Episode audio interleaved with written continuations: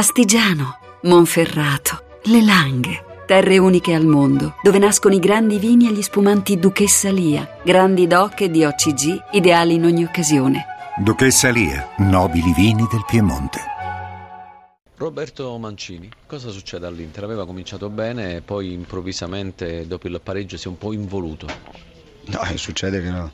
Ah, era una partita di quelle dove c'era tutto da perdere, eh, sapevamo da due settimane questo, quindi ha iniziato bene, stava facendo anche bene, aveva fatto il gol, poi dopo non siamo stati, abbiamo subito un gol alla fine ci sono quelle, quei momenti in cui ti va tutto storto e questo eh, sta andando così da un po', però poi nel secondo tempo è stata una partita un po' troppo, con troppo caos e quindi non si è riusciti a fare gol. Appunto, quello eh, che manca probabilmente, quello almeno la nostra sensazione è che e poi si perde proprio la bussola, si perde un po' la, la rotta, eh, questo, Inter, questo Inter che mette il ci mette l'entusiasmo, eh, solamente che non riesce a trovare il guizzo giusto.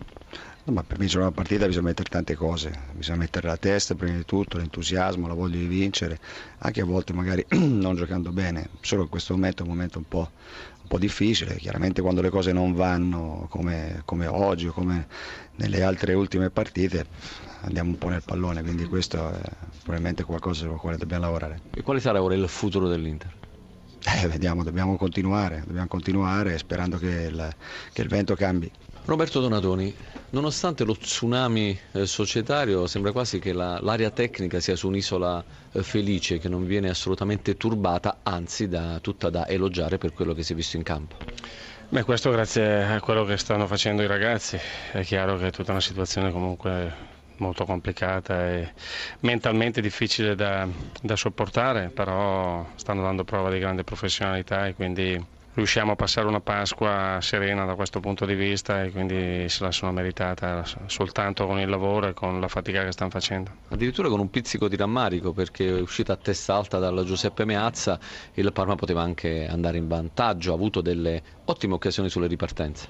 Sì, abbiamo avuto due o tre situazioni veramente importanti e siamo mancati un po' di lucidità, un po' di freddezza in quelle circostanze. È chiaro che quando giochi contro avversari importanti come l'Inter, che non è che ti, possono, ti puoi permettere di, di, di, avere chissà quali occasioni, bisogna essere cinici in quelle che, che, riesci a crearti e noi qui siamo un po' mancati, però tutto sommato non ci si può lamentare. Che cosa si augura Roberto Donatoni per il futuro della società, per i, i ragazzi, per i giocatori e anche per se stesso? Ma chiaramente che la società riesca a ripartire la stagione prossima con una categoria che sia una categoria adeguata e che non vada a scomparire, questo dipenderà molto adesso dal 15 di aprile dove i curatori fallimentari dovranno dire appunto se ci sono ancora le condizioni per far sì che continui questo tipo di gestione oppure no, lo vedremo, siamo tutti un po' ansiosi di questo ma siamo anche fiduciosi. Che cosa si augura Donatoni per i ragazzi e per se stesso soprattutto? Ma, eh, adesso dobbiamo solo pensare di finire in maniera eh, dignitosa questa stagione e vedere che cosa riusciamo a fare da qui alla fine, che ci sono ancora diverse partite, dopodiché il futuro